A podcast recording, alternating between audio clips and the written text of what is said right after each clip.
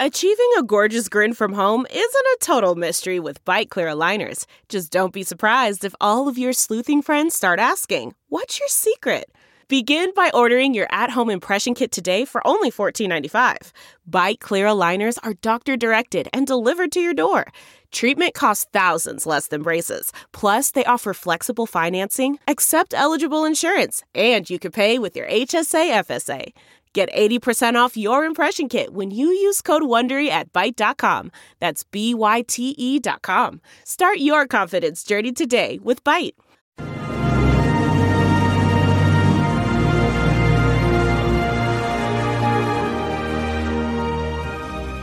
Hi, everyone. Judge Andrew Napolitano here for Judging Freedom. Today is Friday, February 3rd, 2023. It's about one o'clock in the afternoon here on the East Coast of the United States. Scott Ritter uh, joins us now. Scott, it's a pleasure. Uh, thanks for coming back to the show. Thanks for having um, me. We're, we're now in the uh, 12th month uh, of the war. Another two weeks, it'll be uh, exactly a year. Another 10 days, it'll be exactly a year. Um, and almost everything that you and Colonel Macgregor have predicted has come to pass. Uh, that the Russians would uh, adapt to their uh, strategy, recognize uh, their weaknesses, compensate for their faults, and move slowly and inexorably uh, toward their uh, goal. The West, on the other hand, continues to supply material. We'll talk in a few minutes about the tanks. We'll talk in a few minutes about bombs. We'll talk in a few minutes uh, about F 16 jets. What is NATO's goal? Is it to allow Ukraine to exist in some form, not the same as 2014, not the same as 2022, but in some form? Or is it to expel all Russians from all the area that Ukraine claims belongs to it? I think we need to be very clear here. Um, neither NATO, the European Union, nor the United States care about Ukraine. Literally, they don't. If they say did, that say that again, please. Neither NATO, the European Union, or the United States care about Ukraine. If they did, they wouldn't be enacting these policies. The policies that we are engaged in, we being the United States, are policies that are sacrificing Ukraine is a viable modern nation state. That has been sacrificed already. Ukraine is destroyed, it's dismembered, and it will only be further destroyed and dismembered going forward. There is no reversing this. Um, nobody believes that Ukraine can win. I'll say that one more time. Nobody believes Ukraine. Ukraine doesn't even believe that Ukraine can win. What they're hoping for right now is, and we got an insight. I think we, we might have talked about this earlier. I've talked with someone else the Harvard professor Kenneth, Rogoff at Davos uh, saying that economic sanctions was about regime change. So now we know what the goal is. Not regime change in Ukraine. We don't care about Ukraine. We're going to sacrifice Ukraine. Regime change in Moscow to put pressure using economic sanctions and to make the cost of military intervention in Ukraine so high that the Russian people rise up and move against uh, Putin. It, it's about regime change. That's failed. Putin is stronger than he's ever been. He ain't going away. Nothing you can do can change that. So, do they care about Ukraine? No. Ukraine will not exist when this is done, and that's okay. And for NATO, the European Union, and the United States, so long as we hurt Russia. But here's the newsflash: we've only made Russia stronger. Russia has solved a whole host of issues that it would not have been aware of if it weren't for NATO escalation, like mobilization. You know, if we ever have a conflict with Russia now, understand this they can mobilize that quick. We just made it the most efficient mobilization process the world has ever seen. So they will go from zero to 60 while we're still figuring out how to get, you know, uh, you know, tanks out of the garage. All right. All right. So just as we know this from history, war improves medicine because of the improvisation needed uh, on the battlefield when the war is over. I mean, the medical industry and profession in America was vastly better in 1946 than it was in 1939. War improves armies, it forces them to improvise, it makes them work harder. uh, and it makes them push more to acquire their strength. And we now know that this war has made the Russian military a better military. Is that a fair statement? It's the most accurate statement there is. All right. And then it is it also fair to say NATO's goal, Washington's goal, the CIA's goal is regime change in Moscow. They couldn't care less about Kiev. That 100%. They, we don't care about. If we did, this wouldn't be happening.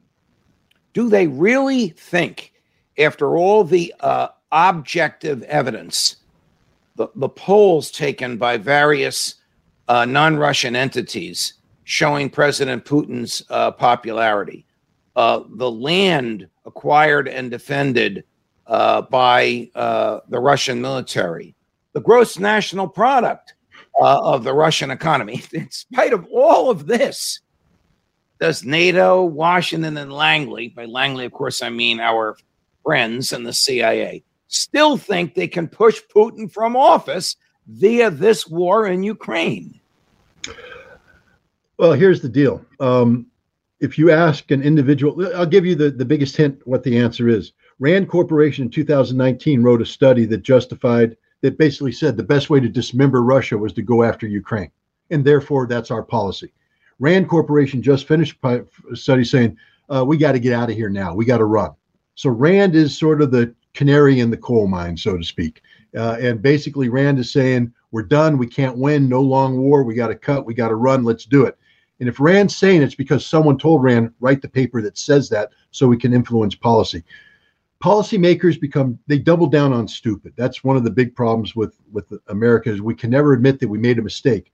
And so we are committed to a policy direction of regime change, and we're doubling down, uh, putting in places that, but we know it's not going to work. If you ask the analysts right now, they're going to tell you, no, we can't win. This is what happened with Afghanistan. We kept right. doubling down, even though everybody knew early on it's over. It but is immoral to, to continue doubling down when you know it's going to be fruitless, wasteful, and destructive of innocent human life. It is profoundly immoral to do that by any objective Judeo Christian right versus wrong standard. Am I right?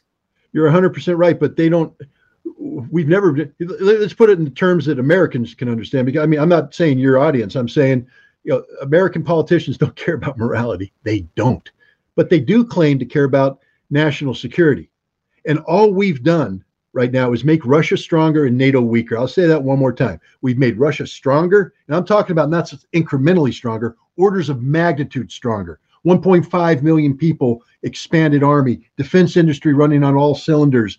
Uh, they are improving their weaponry, they're training their organization. They are a completely different military today than they were a year ago and we've made NATO and the United States orders of magnitude weaker. And if All you're right. an American who cares about national security, this should enrage you. Now, if you're I an American a, who has I, any moral principle, you should be enraged.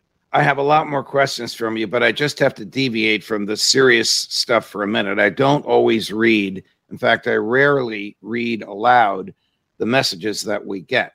But two people have said, I'm not watching unless Maverick makes an appearance. Don't don't stop Don't, don't wake sleeping dogs. Don't wake sleeping dogs. All right. Um, William Burns, the director of the CIA. Boy, I'd love for him to come on, but he wouldn't come on uh, Judging Freedom anyway. He um, told an audience at the Georgetown University, one of their favorite outlets for this kind of stuff, that the next six, and you may agree with him on this, the next six months uh, will tell the tale. We, it, will be obvious how this is going to end, or it will have ended in the next six months. He wasn't more specific than that. Agree or disagree? Agree, but here's the caveat. To believe what he says means that he believes something will be published in six months that'll give us the answer. Hey, newsflash, William Burns. Russia done wrote the book. It's already there. And in six months, it's going to be the same book. It's already been decided, Mr. Burns. We lost, they won, and there ain't nothing that's going to happen in the next six months that's going to change that. That's the harsh reality. Here's um, a clip from uh, my former colleagues at Fox. The the questioner is Trey Yingst.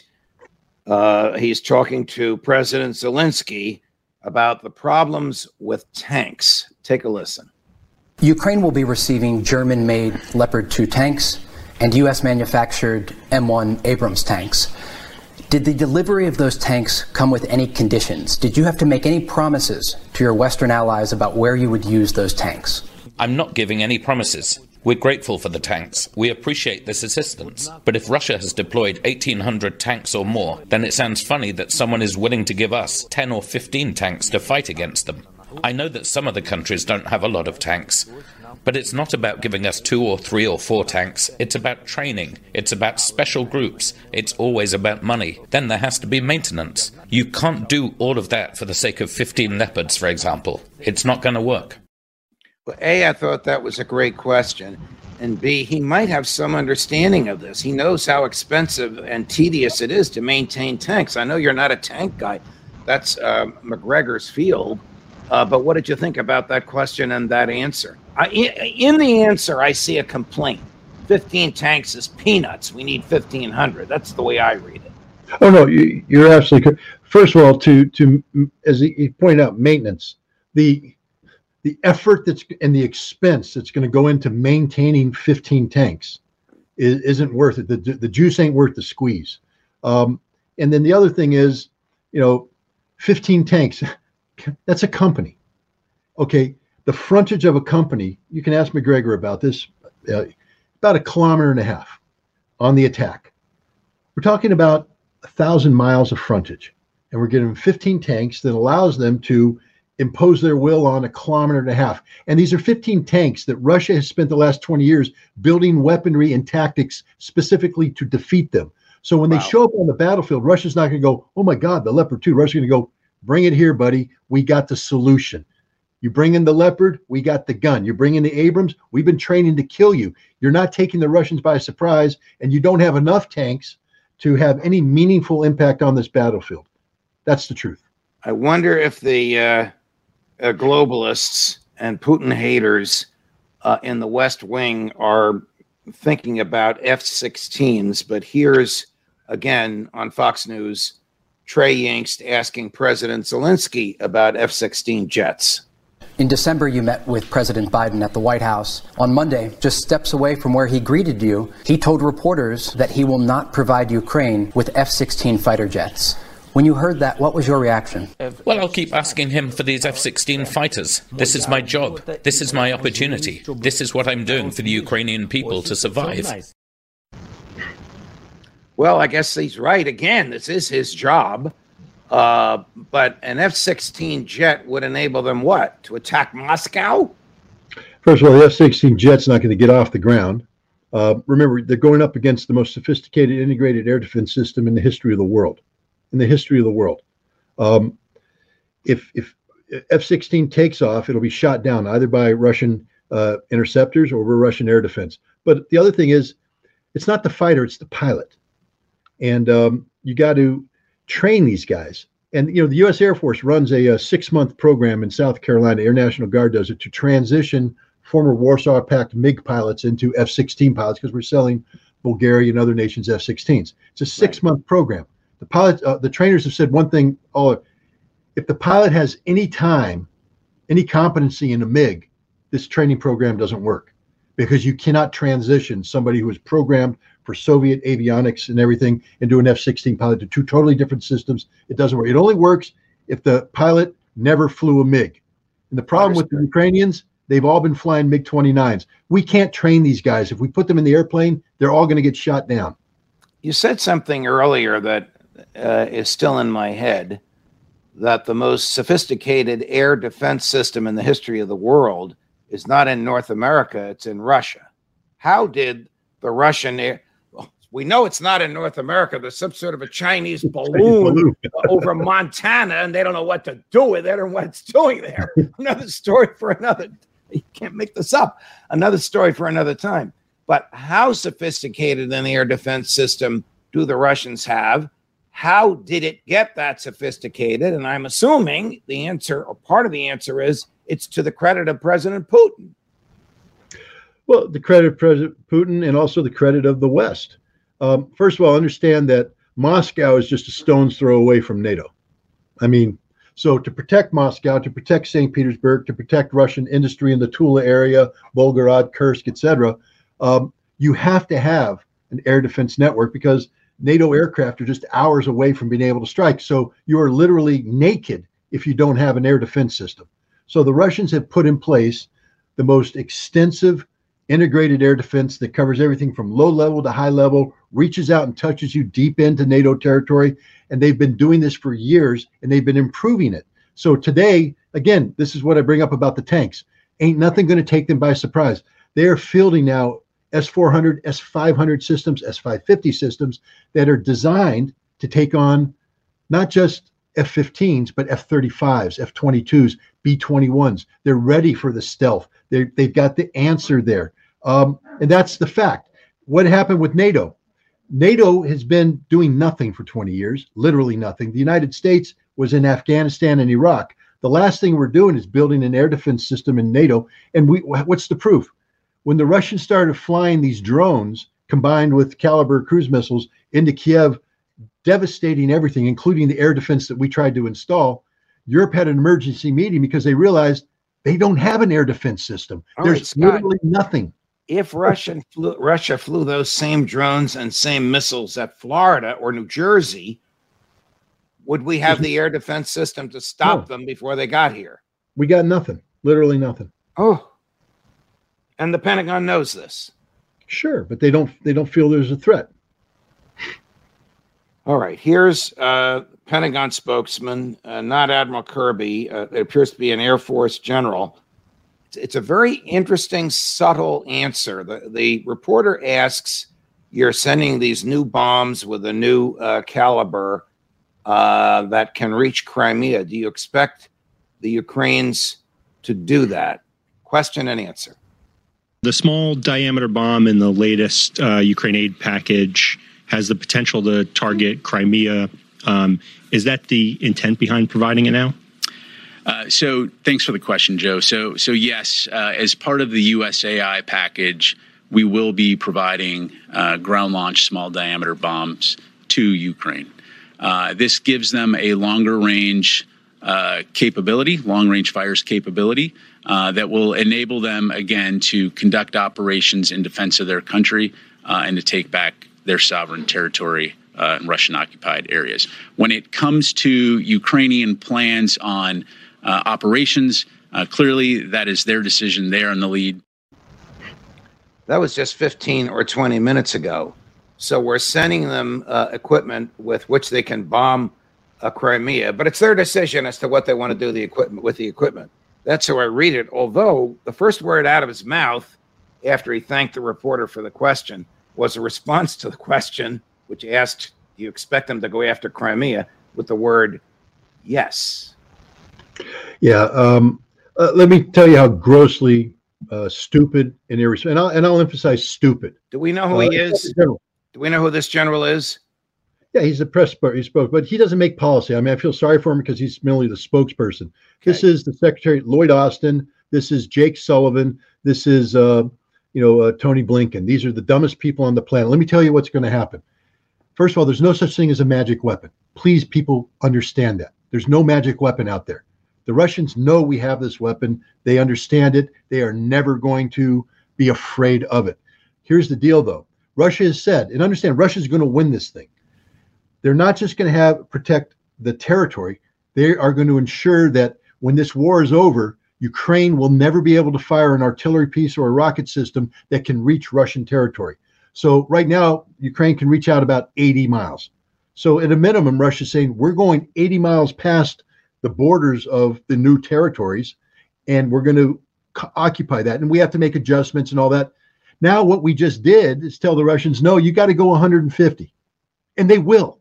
All we did by doing this, General Pat Ryder, is guarantee the dismemberment of Ukraine. You are a moron. You are an idiot. You are irresponsible. You have no heart.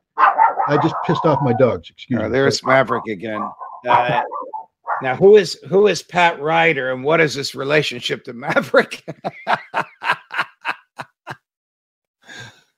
I have to be careful not to yell. My dogs got excited. Pat Ryder's just the press spokesperson. He doesn't make policy. Okay, okay, okay. Back to uh, William Burns, uh, who says this will be over in the next six months. Or we, I got to be fair, we will know with with certainty or s- much probability which direction it's going to go.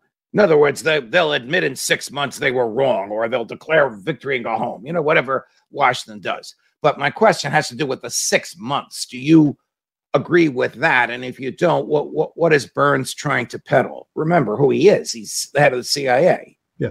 Look, I, I've said uh, many times, and I think I might have said it on the show as well, but I'll say it again. Uh, the ground part of this war will be over by the end of summer, early fall. The war will be over. Russia will win.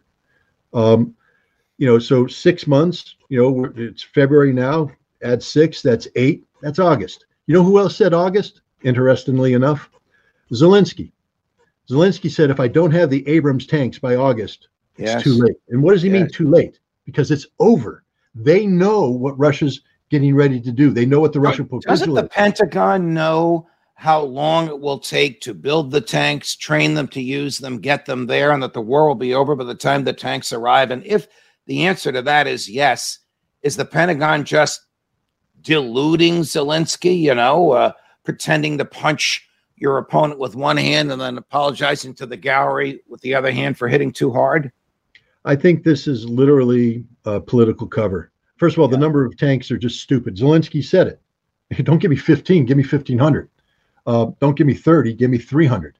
Um, so we're, we're giving them tools that are insufficient to the task before them, uh, and we're not giving them in time. And what does that tell you? It means that we know, because I can guarantee you, even Pat Ryder, who is an Air Force guy, will know that 300 or 30 tanks isn't going to have any impact on the battlefield. So why are we doing it? Political cover. Judge, I'm here to tell you right now. Biden knows, Austin knows, Sullivan knows, they all know. The war's over. Burns knows. The war's over. I'll say it one more time. The war's over. So they are creating the ability to look the American people in the eye and say, we did everything possible to help Ukraine. But it wasn't enough. The Russians are just too evil, too big, too mean, whatever. But the fact is, we're not even trying. Now we come back to what we talked about at the beginning. We are literally sacrificing Ukraine, the Ukrainian people, and the Ukrainian army, sacrificing them. One, no one of our uh, regular viewers uh, who admires you uh, greatly has uh, said, Judge, I'm not sure you're going to read this, but it seems that Ukraine has still not given up on Bakhmut, despite what some folks have said not long ago. Can you ask Scott why this has changed? You know, it hasn't changed. I mean, uh, Bakhmut's been a meat grinder since May. All right. Ukraine's throw 14 to 20 brigades in there. You think they're just going to walk away from that? I mean, doubling down on stupid is an art. Go to Las Vegas and watch somebody get to the crap table or, or blackjack and start losing and see how they keep reaching their pocket, keep going. Why aren't they walking away from the table? Because they're too deeply committed. Mortgage, college tuition, whatever, on the table, gone. That's what's happening here with Ukraine. They are committed to this battle. Politically, they can't lose this battle. If they lose this battle politically, that will be an extraordinarily demoralizing moment for the Ukrainian military and for Zelensky, who will lose a lot of face. So they continue the double down on stupid. And the Russians are just like, if you're going to feed me raw meat, just keep feeding me raw meat. And What's your best uh, guess as to whether uh, old Joe uh, and uh, Tony Blinken and Lloyd Austin and uh, Jake Sullivan um, are hearing what you're saying? Is anybody saying this to them, or is William Burns? I don't know if he personally controls what the president hears, the head of the CIA, only telling uh, Joe uh, the globalist nationalist version of things. Keep it up, keep sending the material. We're going to win. I mean, at some point, they cannot deny objective, not subjective, objective evidence. No, I, I think what, what we're seeing right now is the first of all, we see a, a, a shift, and it's not a gradual shift; it's a dramatic shift in the mainstream media's approach to this. Uh, no longer are they talking about pie in the sky stuff. People are talking about how difficult the situation is, and people are starting to say that th- this thing could be over by August. Um, So there's a growing recognition that Ukraine's not on the right side of history right now. Uh, while they may not come straight out and say Ukraine's going to lose, there's a recognition that the Russians are getting ready to do something big, and there really isn't a solution to it. And I think Biden's being briefed on that. Um, I, I, I, just would have to believe that the day of we, you know, you, look, there was a time back in September when I think we actually believed that the the, the Ukrainian military could could beat the Russians because it looked good.